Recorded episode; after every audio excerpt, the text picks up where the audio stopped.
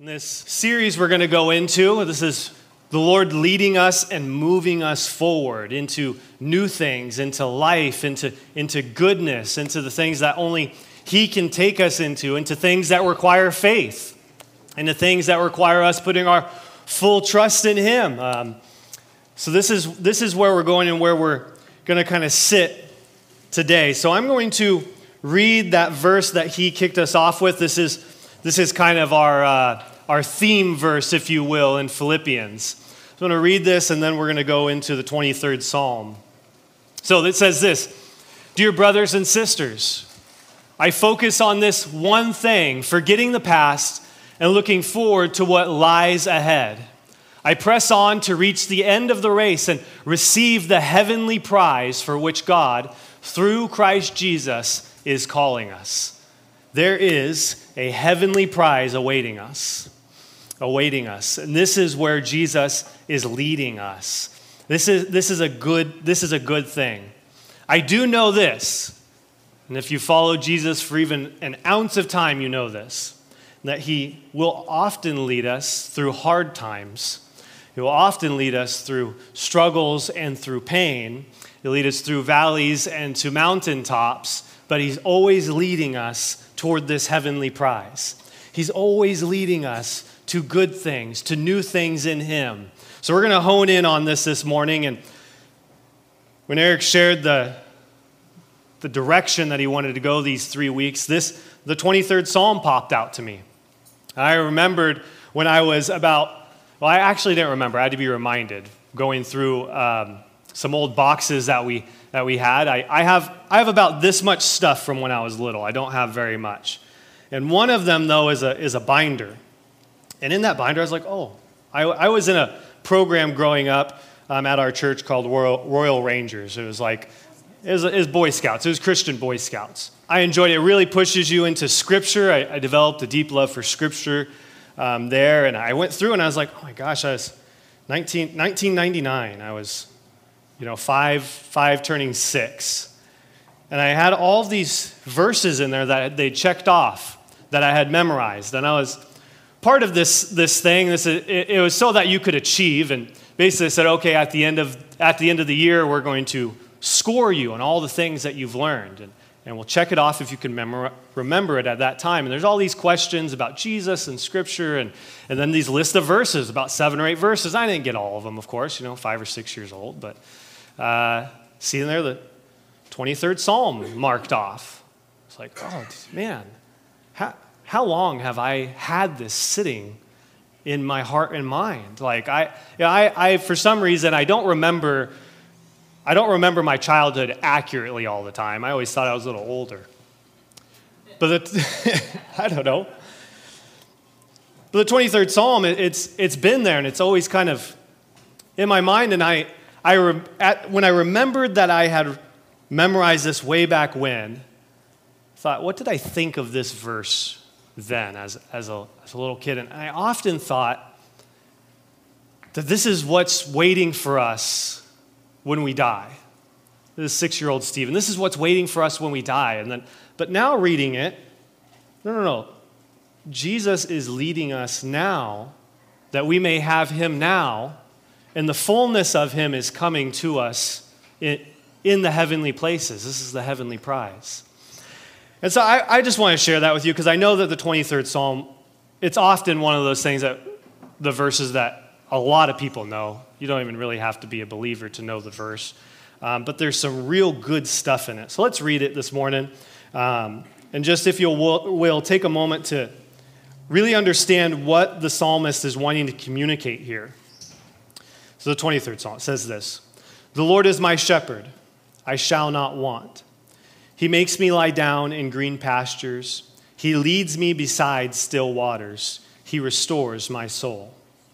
He leads me in paths of righteousness for his name's sake. Even though I walk through the valley of the shadow of death, I will fear no evil, for you are with me. Your rod and your staff, they comfort me. You prepare a table for me in the presence of my enemies, and you anoint my head with oil. My cup overflows. Surely goodness and mercy shall follow me all the days of my life, and I shall dwell in the house of the Lord forever. This is our shepherd, amen? And this is how he leads us. So, we're talking about the new things that we're going into. When we're talking about the good things we're going into, we, we can look at Scripture and say, This is how our shepherd leads us. He gently calls us to follow him. And where he goes, all of these good things are. Yeah, through pain, through struggle. His aim and his goals, though, moving us forward, moving us to freedom, moving us to life, moving us to blessing. Yes, even in the midst and through pain, struggle, and difficulty. And it's not that I don't already have these wonderful things. I have life right now. I am in Jesus. I have access to life. I'm alive in Him. I have access to blessing. I'm blessed by Him. He leads us in each of these things that we may always have them in Him. There's this really cool dynamic that He's leading us to these things while we have them in Him already. So, what, what does this say? Well, at the end of the verse, you know, it, it says, Well, surely goodness and mercy shall follow me all the days of my life. Where he goes is goodness and mercy. And as I'm with him, I always have those things. Amen? They're, they're, always, they're always mine. He leads us to greater knowledge and understanding of his love, that we may dive deeper and deeper into him. In him, I'm being led in those things to more of those things. That, that dynamic is just kind of mind blowing for me. I know I keep repeating it being led in those things in Him, to those things by Him. It's, it's just really, really good. In freedom, to freedom. In life in Jesus, to life. In blessing, to blessing. This is how I'm being led. I'm being led in rest, to rest. In healing, to healing. In forgiveness, to forgiveness. And in truth, to truth. This is what we have in Jesus and where he wants us to go. Sometimes looking to the future can often look daunting for us. How many people in here enjoy change?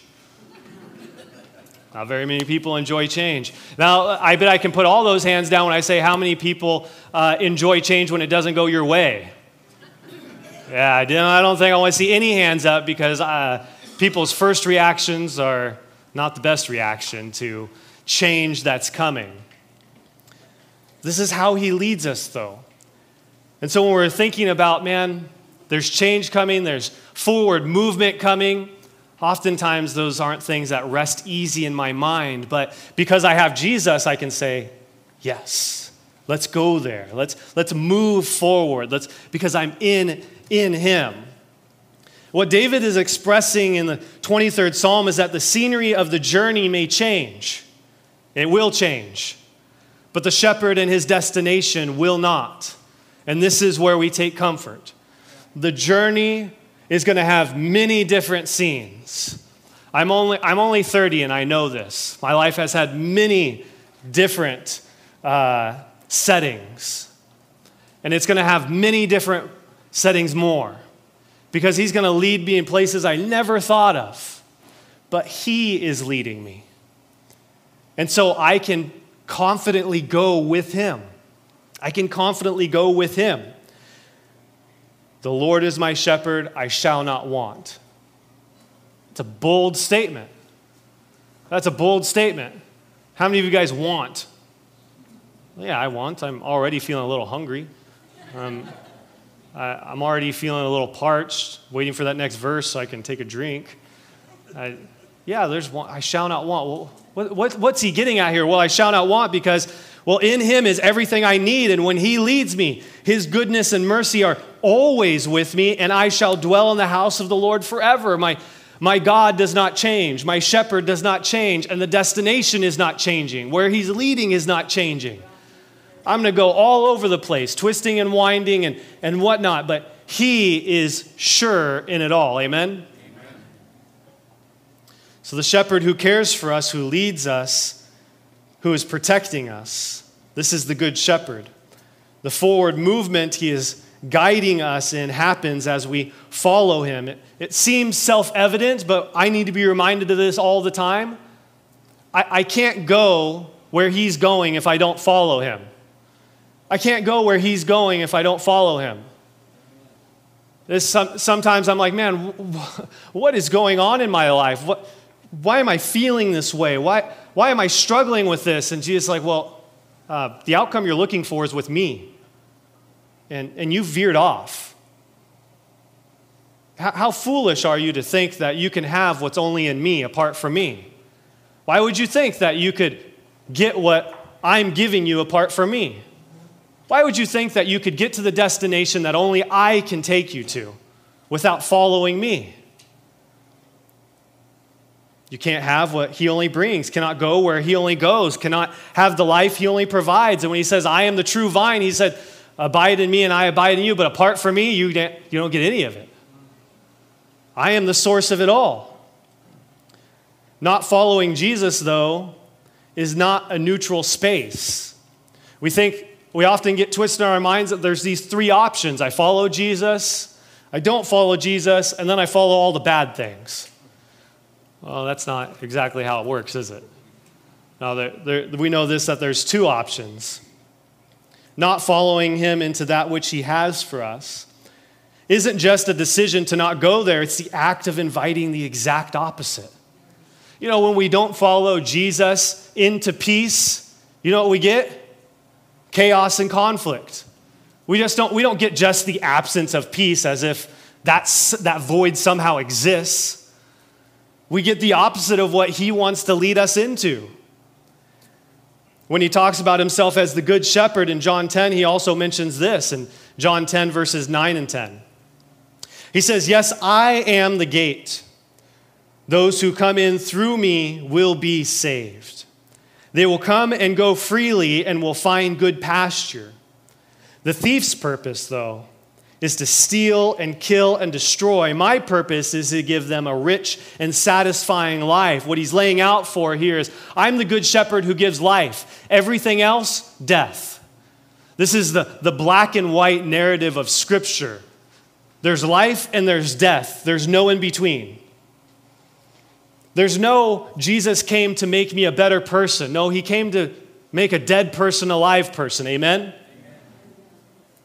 And so this is what, what's at stake. In Jesus, we're, we're saved, saved and safe from that which wreaks havoc on our life. He alone leads us to abundant life, life overflowing, life full, life blessed.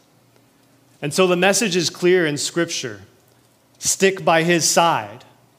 Stick by his side. Our shepherd will care for us and he will lead us. He's going to lead us into places that are going to be extremely uncomfortable, to decisions that are really difficult. He's going to lead us into things that are best for you, but you may not even want. He's going to lead you into things that you absolutely need, but it's going to be really difficult for you to accept. Thinking like the hard things, like forgiving those that have hurt us deeply. Thinking of the hard things like actually confronting the lies that live within us that we've just been kind of dragging around for a while. Things like self sacrifice on a level that is beyond what you think is necessary, or uh, a level beyond what you think other people deserve. This is where he's leading us. Those are just a few examples of it. He's going to lead us in a way that only he can. Only he can. That's why I started this morning. I think this is the Lord wants that 23rd Psalm to just be present on our mind as we're going through this. Hey, it's hard, but this is how I lead, okay? It's difficult. This is how I lead. It's going to be rough, and you're going to have to do some internal and even external wrestling. But this is how I lead. I'm the good shepherd. I'm always with you. I'm guiding you. I have that goodness, I have that mercy, and I'm taking you somewhere that is eternally good, eternally in your favor, and eternally fulfilling. Without Jesus, we are in constant lack. We're in constant hunger and thirst, constantly searching for that which will satisfy. You, you notice that each of us has a desire to be satisfied?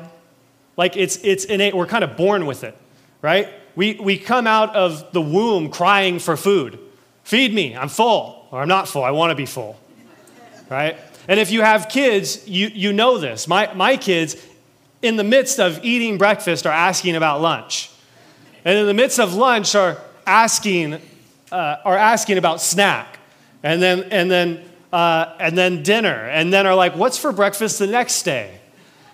And, and my daughter, she can't tell time on a clock like this with Roman numerals and such, but she does know when the little hand gets to that one that looks like a five to us, She's like, oh, mom, it's, lunch, it's, it's time to eat dinner, right, mom? Mom, it's, you need to start making dinner. There's always, there's, there's this innate thing in us that wants to be satisfied and full.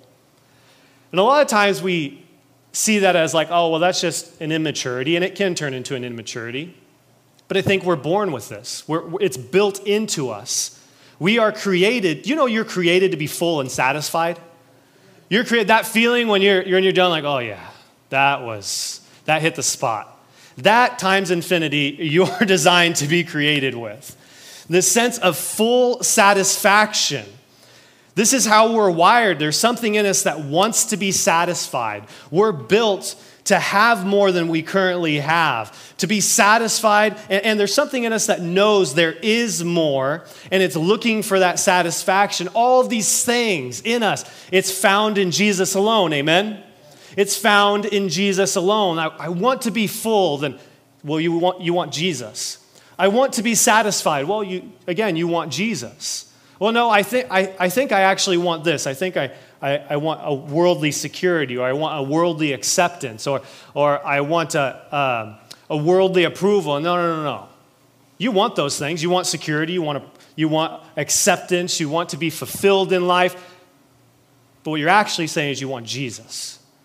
That's the correct interpretation of those things. You want Jesus. This is why Paul can confidently say, he says, You know, I, I, I know how to live with little and I know how to live with a lot because I have Jesus. Because regardless if I have little or if I have a lot, I have all I need because I have Jesus. It's, it's this, yeah, amen. It's this mind blowing thing. He leads me into new things. He leads me into better things. He leads me into more life. He leads me into more Him. So currently, I have all that I need in Jesus, and guess what? He's leading me to more of it. More of it. So, wouldn't I want to go where He's going? Don't I want to stay with Him? Don't I keep my eyes focused on this guy?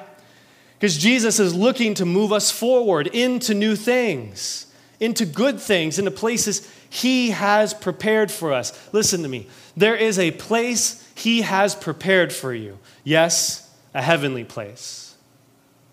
But there's places tomorrow and the next day and the next year and every day after that that He has prepared for you to be.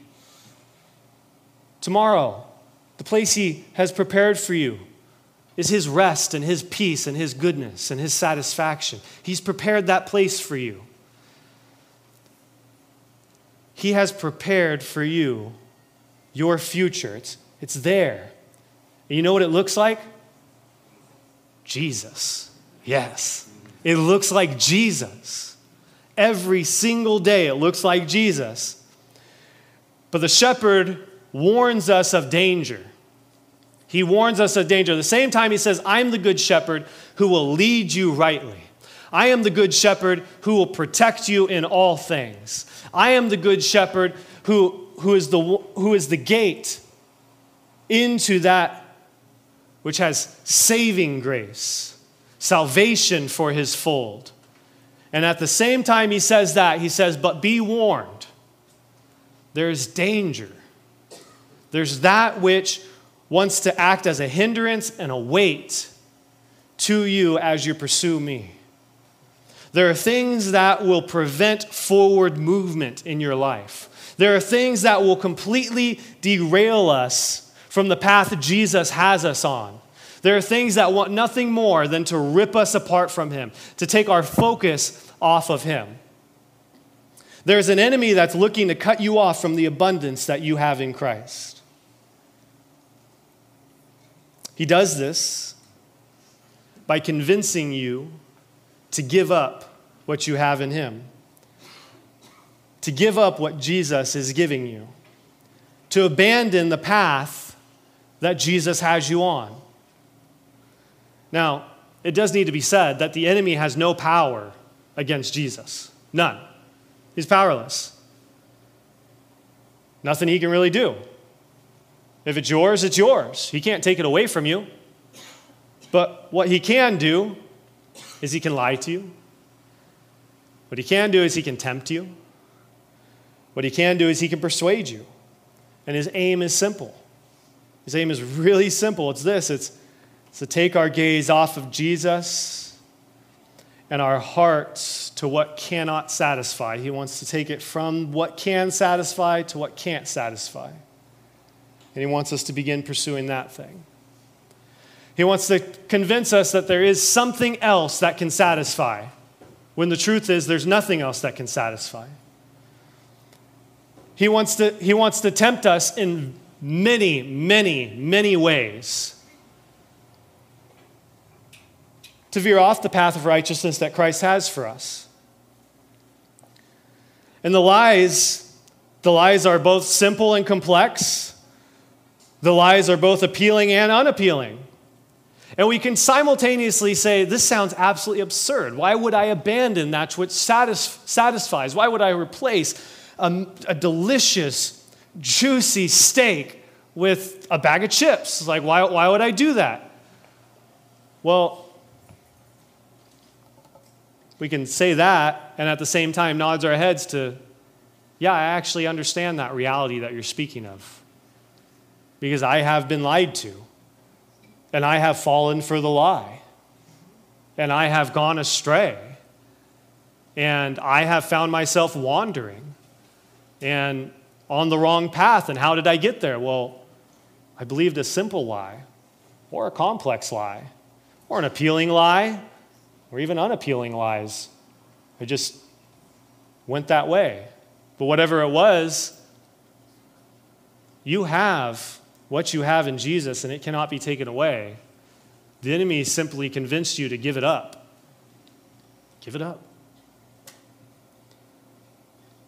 It's, it's, it's kind of it's kinda like, I want, you, I want you to imagine that, you know, Jesus comes and, and buys you a home buys you a brand new home, everything you could ever want in it, whatever that looks like for you. You know, a room with a spa and a nice, comfy mattress, and then right outside the window is a pool, and maybe it's on the golf course somewhere or on the beach, you know, and you say, Here it is. And then he comes back a couple months later to find you still living in your shack compared to what he's given you. It's like, well, I've given you this. Why don't you go live there? Oh, well, I just thought. Well, yeah, you just thought wrong. Here's, here's what I have for you. Take it. The enemy can't take away what Jesus has freely given you, but he can convince you to give it up.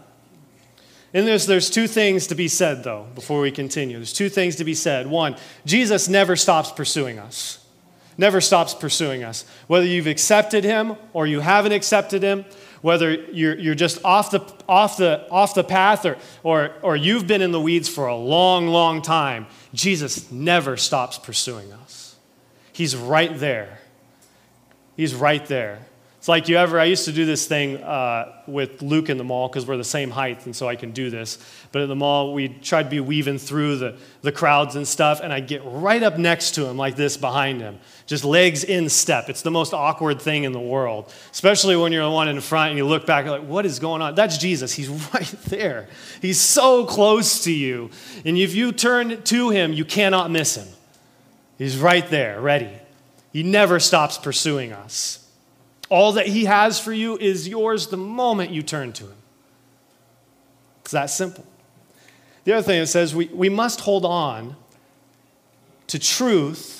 We must hold on to truth in order that we may think correctly about where we are and where we're headed at all times. It's really difficult. It's actually impossible to think about, it's impossible to think correctly about where we're going when we're believing a lie. You, you can't do it. Because you're believing the lie, you're thinking, well, I'm pursuing this, which cannot satisfy, but I'm convinced it will satisfy, and so I'm going this way. But when you're in truth, you know that won't satisfy, so why would I ever pursue that? So we must be holding on to truth. We must know that there is an enemy, and we must see the lies for what they are. And if we don't recognize the lies, we'll be taken out by them. So we must hold on to truth. This is where we're going this morning. We're going, we're, we want to talk about the real battles that we fight. The real battles, the battles that, that matter, the, the battle that that is over our soul, the battle, that is over the satisfaction and the fullness and, the peace in your life. Those things that are, are inside us that we know we want satisfied. That, that's the real battle. Paul calls it, he said, I'm more concerned with the unseen. I'm more concerned with the unseen. And so in Second Corinthians, he talks about the unseen. Second Corinthians 10 3 through 5. And he says this He says, For though we walk in the flesh, we are not waging war according to the flesh. And he's not talking about the bad flesh. He's saying, Though I'm human, I don't fight like hum- humans do. I don't have a physical sword. I- I'm not taking physical territory. That really doesn't mean a whole ton to me. I don't fight like, like we do in the physical.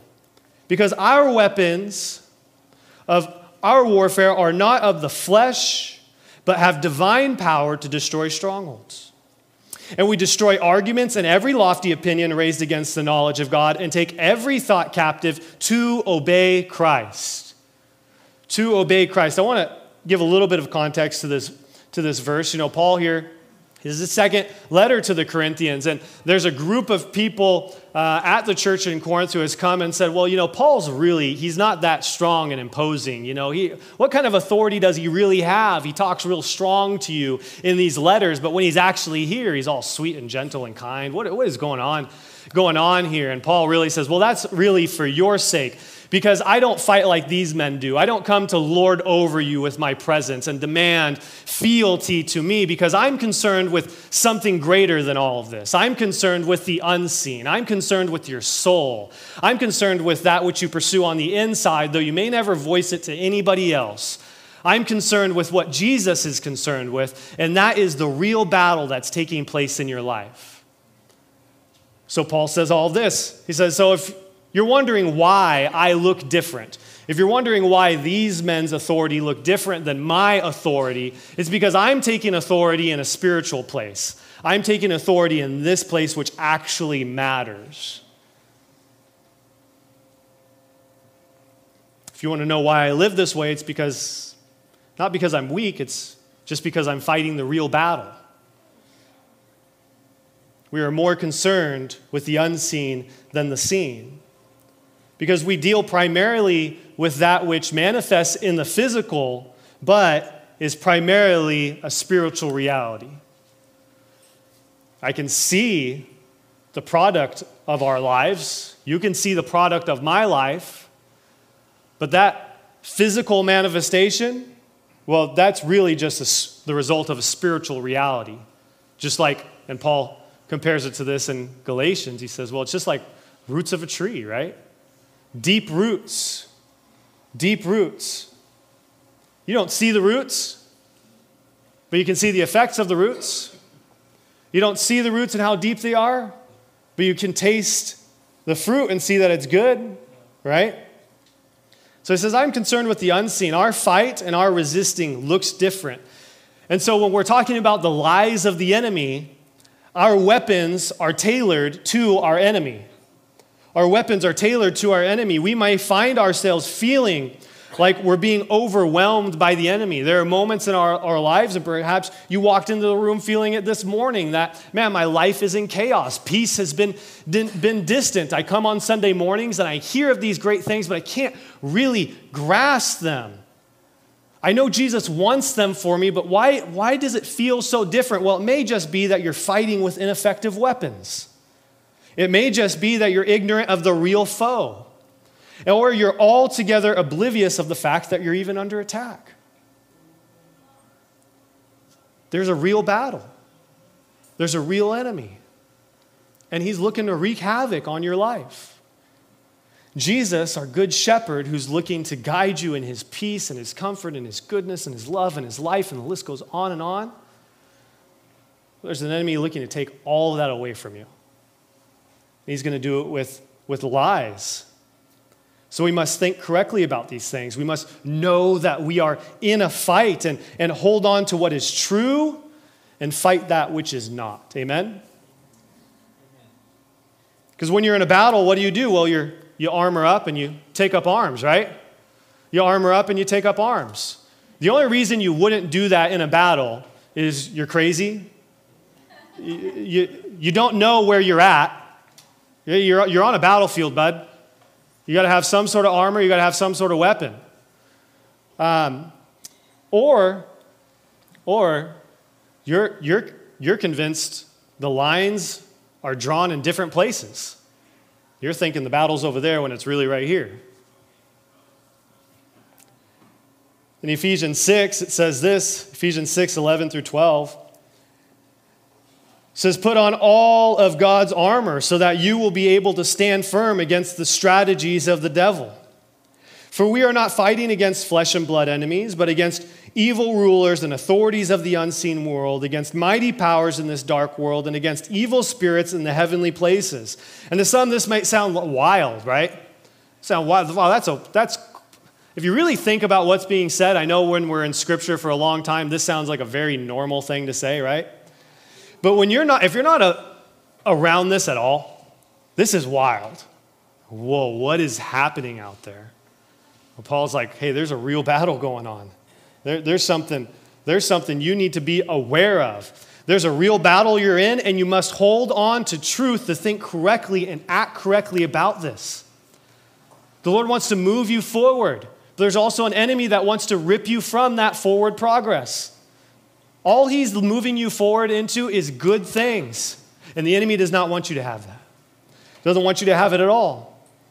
And the battle that we, uh, the battle which stands against the truth of God, this is, this is what we're fighting. It's, it's, we're fighting against that which stands against the truth of God. That it's the lies and, the schemes of the enemy. This is any thought, any idea, any movement, any person that stands against the reality of who God is. It could be simple things like God doesn't care about you. That's a that's a lie that stands against the reality of who God is, because He does care about you deeply. This is anything that comes to derail me from following Jesus as He directs, and it's going to take many various forms and come from many different directions, both internal and external. External ones, like it's the thoughts of others, it's the opinions of others about God or about me or about other people. It's the ways and logic of this world. And then there's my own thoughts, my own feelings, my own instincts, and my own reactions. Things like my own pride and worry, uh, things like uh, false hopes or hopelessness, um, uh, temptations, and selfish desires. So, so these lies are coming from every direction to, to drag us down. This is why, though, we need renewal of our hearts and minds, holding on to truth to think correctly about where we are and where we're going. Because the enemy's looking to throw anything he can at you to ensure that you don't follow Jesus. Anything. If it sticks, he's all for it. Great.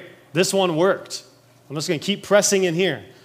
You ever worry, wonder why you keep dealing with the same issues sometimes? Maybe it's because it keeps sticking. And the enemy's like, that one still sticks. That one still sticks. That one still sticks.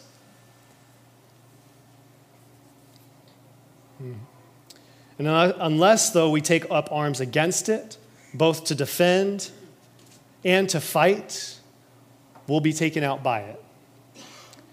But when we take up arms to defend ourselves, we take up arms to defend ourselves, we destroy and take captive the lies that seek to penetrate heart and mind.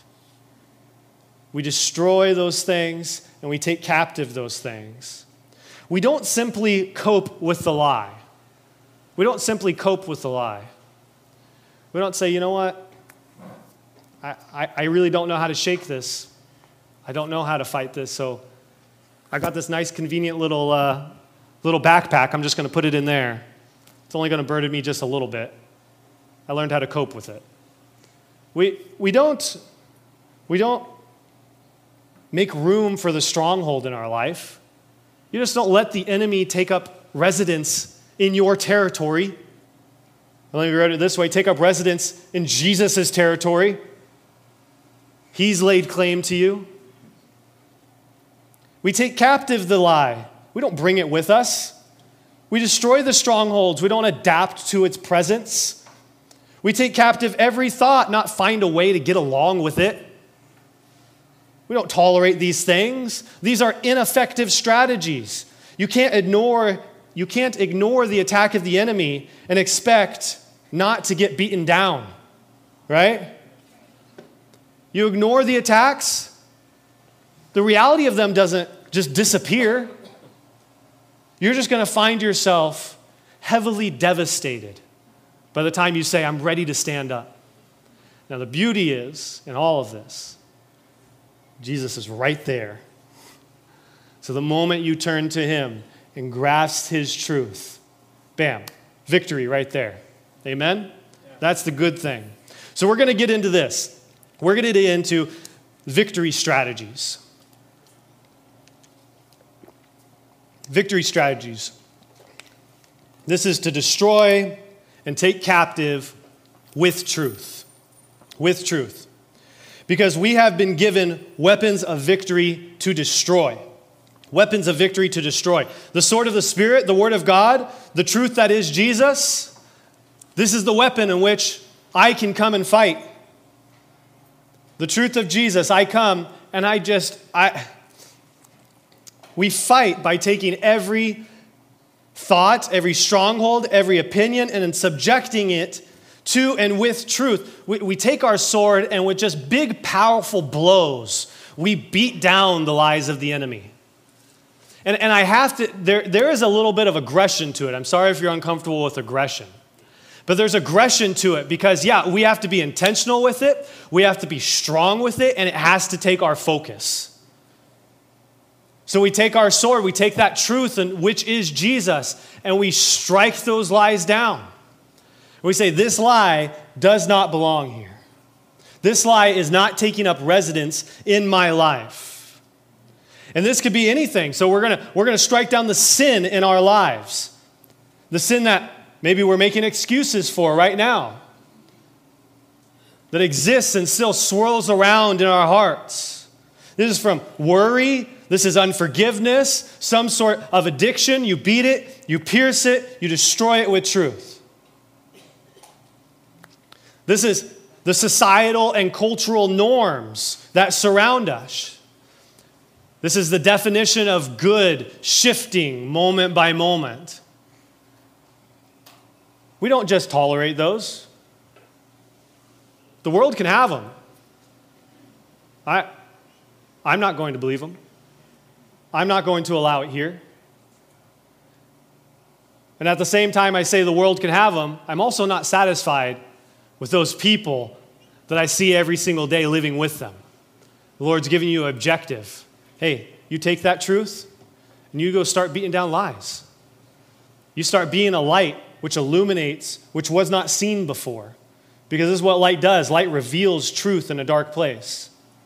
So you go out into this dark world and you start revealing truth. And this is our weapon in which we fight with. And then we strike down the burdens placed on you by others. This can be the words spoken about you. And I'm going to say this nothing but the truth of God will stick here. I don't want it to stick. Because in the truth of God is the reality of who you are, too. In the existence and reality of who He is, there your identity is. So, with His truth, every lie beaten down. So we take every thought captive of ex- external and internal origin. We're let me say it this way you are subject to the wills and whims of whatever has you captive, right? You're subject to the wills and whims of whatever has you captive. Uh, if, if all of the, the young men in the room came up and ganged up on me and took me captive, and they started taking my hand and punching myself, I, I could not stop them. Maybe six years ago, I said I could have put up a good fight, but now they overpower me pretty, pretty easily. Uh, mainly, they know all my weak spots now. Um, but we're subject to the wills and whims of whatever has us captive. If I'm taken captive, I'm in a position to do only what my captor wants. Only what my captor wants. That's why we proclaim joyfully that I'm a slave to righteousness. I'm a slave to freedom. I'm a slave to Christ because I'm subjecting myself to the wills and whims of my Savior. Amen? This is where I want to go. This is where He's leading me. I won't do anything that He doesn't tell me to do. I won't go anywhere that He's not guiding me to go. Yes, we're subject to that which has us captive. And we're subject to Christ, which we belong to now. And He is leading us in His freedom and in His life. No longer slaves to sin, no longer slaves to fear, no longer slaves to my flesh. You notice how something like fear, thoughts of fear take us captive? They just hold on to us. If one of my fears is snakes, I hate snakes. With, uh, I, I, I hate them. I know, I know. I, I'm being vulnerable with you here, George.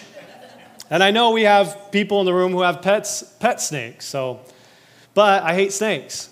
Um, I, I, I can barely, I can work up the courage to kill it with a shovel from about, you know, that far. But yeah, it's whatever. Snake people, you're something else. But man, that, that fear of snakes, it really has me captive. It, it does not allow me to touch a snake, right? And this is a trivial thing compared to the real thing. There are fears, there are worries, there are sins that have you captive. And they will not let you go where Jesus wants you to go. They won't. And what Jesus is doing is at this moment, he's going to convict our hearts to say, you need to destroy that lie. I've given you the weapon of truth to do it, and I'm here empowering you. Let's beat down this lie together. Let's beat down this stronghold of sin together. Let's destroy this fear that's in your life that's keeping you from where I want to take you. Let's do it. Amen. Amen.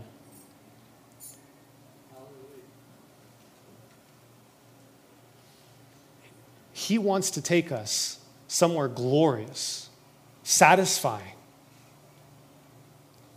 He, he wants to lift us up. Listen, when he comes and he, and he starts convicting our hearts and he says, hey, this needs to go.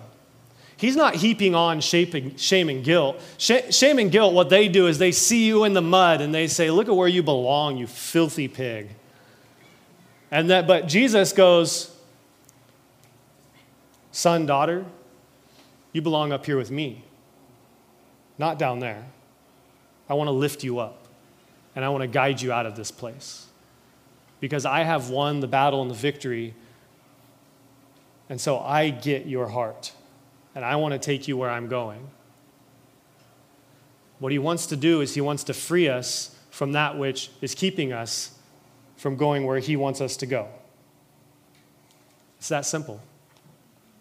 But there are lies of various forms, various impacts, taking us various directions that have us captive.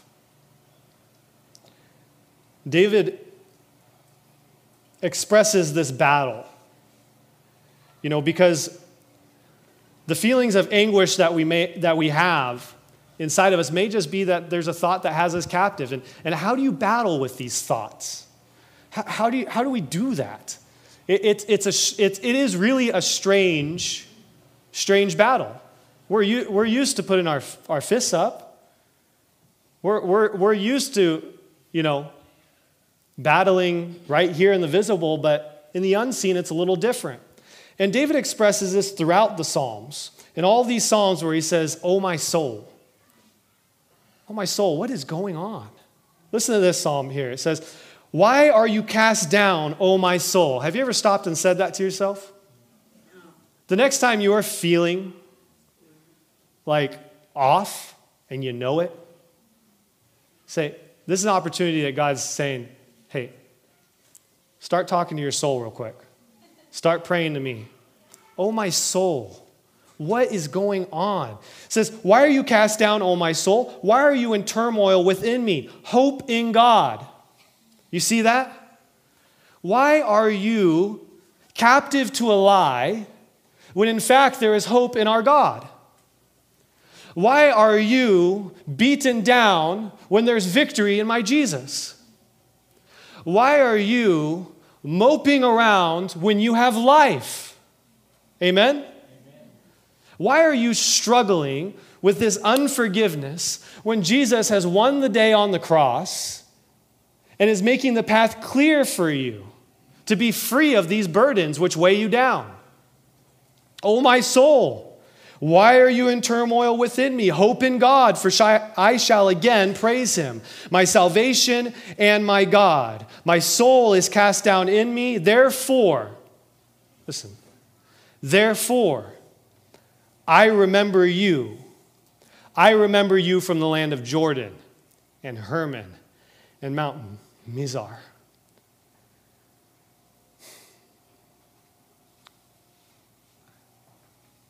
I am struggling right now, but I'll remember the faithfulness of my God. And I will go where He's going. I am hurting right now, but I will remember the healing, saving power of my God and the plans He has for me. I seem to be spinning in chaos at this moment, but I will remember my true north, who is the truth of God, and I will follow after Him. The reality is that a lot of times we start listening to those inner feelings and emotions well, we should really be taking them captive and start speaking truth to them. It's not that those feelings and emotions aren't real, okay? It's not that they're, they're not real. It's that we need to make sure that they line up with truth. We need to make sure that they don't derail us from where God is taking us. Yeah, Scripture said there's a time for mourning, sadness. You know, there, there's a time when our hearts are going to feel heavy and weighed down by this world but we subject those feelings and thoughts to the truth of who God is. So you see this, the, how David is expressing this battle here rather beautifully in the psalm. Oh, my soul, why are you cast down within me? Don't you know that God is good? Don't you know that these things are empty of life? Hope in God, O oh my soul. He is our refuge, He is our strong tower. So instead of listening to ourselves, we start speaking truth to ourselves. We start identifying the lie and we start speaking truth to it. The magnificence of our God is that I'm good at getting captured by lies. Any of you guys? I'm great at it. I'm good at getting captured by lies. But He never stops pursuing us with His truth, which brings freedom. So, freedom I have readily available in the person of Jesus who lives within me. He is equipping us with His truth to defeat that which seeks to steal, kill, and destroy. And we speak truth to the lies that have you wrapped in sin. We speak truth to the lies that have you drowning in shame. We speak truth to the lies that have you paralyzed by fear and lies that keep you from where Jesus wants to lead you. Can I get amen with that one? Yeah.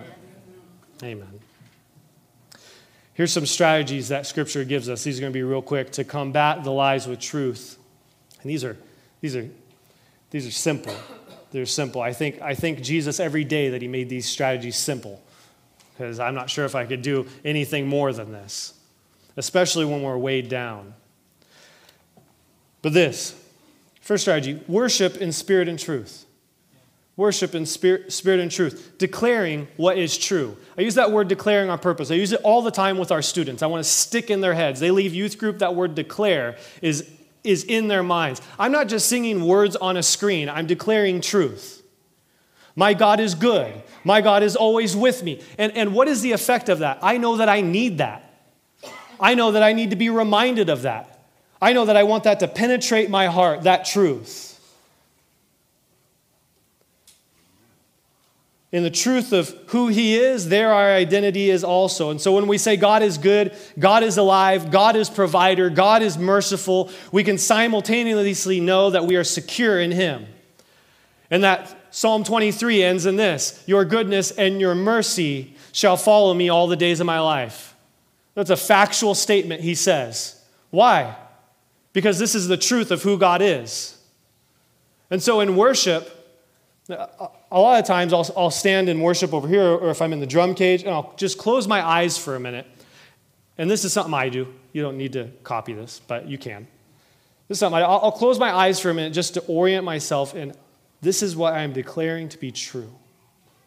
Soul, hear this. Heart, hear this. Mind, take note of these things. Remember these things. Remember how he was good. Remember how he saved you. Know that He's going to continue being that God in your life tomorrow and forevermore because He's preparing a place for me. Amen? So we have worship. And then he gives us scripture and prayer. This is meditating on truth. In Colossians 3, it says this says, Set your minds on things that are above, not on things that are here on earth. Because I need to reiterate truth to myself every day, multiple times a day. I need it. This is one of the things I love about worship. Worship helps me remember these truths. And I need, I need scripture. I need this every single day in some form. In some form. I don't care if you listen to it. I don't care if, if you read it. I don't care if you put some sort of app on your phone that pops up a daily verse. I need the truth in my life every day, and then I need to saturate myself in it. I need to meditate on this truth. As thoughts come, I pray and I remember what is true. He has given us His word as that which we know, that which to know and to live by, to build ourselves solidly on. That we're not going to be shaken by anything, but we're going to be solid on His truth. And He has given us prayer that we may reach out to Him at any time and ask that we may receive. And that may just be give me what I need right now to win this battle. Give me yourself. Give me your truth. Give me your power. There's something incredibly powerful about prayer, prayerfully meditating on what is true. Stopping for a moment and just speaking to God and just saying, God, you are good. God, you are merciful. You love me. Lord, help me to, to know these things on a grander, deeper level. That, that, that's, a, that's a powerful strategy. And the third thing that he's given us as a strategy to combat these lies is community. He's given us his body, he's given us each other right here. Amen? Right here. This is why it's so important that we do this as often as we can. As often as we can. We are here to fight for each other, for each other, with each other. It's true that we all need people to speak truths in our life and to pray truth over our life. I am so thankful for those people that speak truth into my life. I'm so thankful for those people who I may not even know are doing it, praying truth over my life. Yes, we all need to be reminded of what is true, not as an insult to our ability or our intelligence. I think this is like the simplest lie that Satan uses. Someone comes and reminds me of what is true in the moment that I need it, and I say, Well, you think I'm dumb or something? Such a twisted little lie. It's, no, they're not saying it because you're dumb. They're saying it because, because you're on a battlefield together. And he doesn't want to see you go down. They want you to stay in the race and receive the prize. we don't say it as enemies to one another, but allies on a battlefield. Amen? We should be actively speaking to one another, lovingly, what is true. What is true. These are the three strategies worship, scripture and prayer, and community. This. Worship team can begin going up. The product of fighting real battles with truth. Let's get into some hopeful things. Hopeful things. There, there is a product of, of fighting these real battles. We're not just fighting these real battles so that we can have fairy tale prizes. No, real prizes right here, right now. And ultimately, the prize that we have with our Heavenly Father. So here they are. We got three of them. First, obedience for myself and others. As I, as I fight these lies, these lies which want to keep me from where God is taking me, what I'm actually doing is I'm staying on that path of obedience and righteousness that God has for me. It, it says in Ephesians that uh, we're created as his masterpieces, as, as the product of his workmanship for every good work, which he is guiding us into. And so, as we stay on the path with Jesus, we're being led into obedience. He's created you to partner in his work of goodness. And as we follow him, we are choosing to obey in that which he has prepared for us. And when I submit to making myself ready for every good work, what he'll do is he's going to bring those who act as salt, he's going to bring those in our lives who need salt and light. Light revealing truth. And so now I'm combating and I'm going in obedience. And the product of that obedience is that I get to partner with a brother and sister that they may go in obedience and stay on the path. And then there's longevity, staying in the race. Staying in the race. You're in a race that has a finish line and a heavenly prize. Finish well to receive the prize. Fight the real battles that matter. Those that finish well have developed the habit of taking every thought captive to the feet of Jesus. Keep your guard up, both shield and sword, to stay in the race. And there, of course, is the blessings. The path that Jesus has for us is filled with blessing after blessing after blessing. Yeah, there's hard times. Yeah, there's difficult seasons. There's periods of pain, and there's, there's periods of suffering. And in the midst of that, blessing. Blessing all throughout it as we go with Him. You know, in the 23rd Psalm, it talks about highs and lows. And then it says, no matter where I'm at, His goodness, His mercy, His love, there too. It'll pursue me all the days of my life. So don't cut yourself off from what God has for you. And don't cut others off from what God has for those around you, through you. He is a God of goodness and blessing. And here's what I want to do to end. I just want, I'm just going to ask us all to stand. And we're going to read that 23rd Psalm.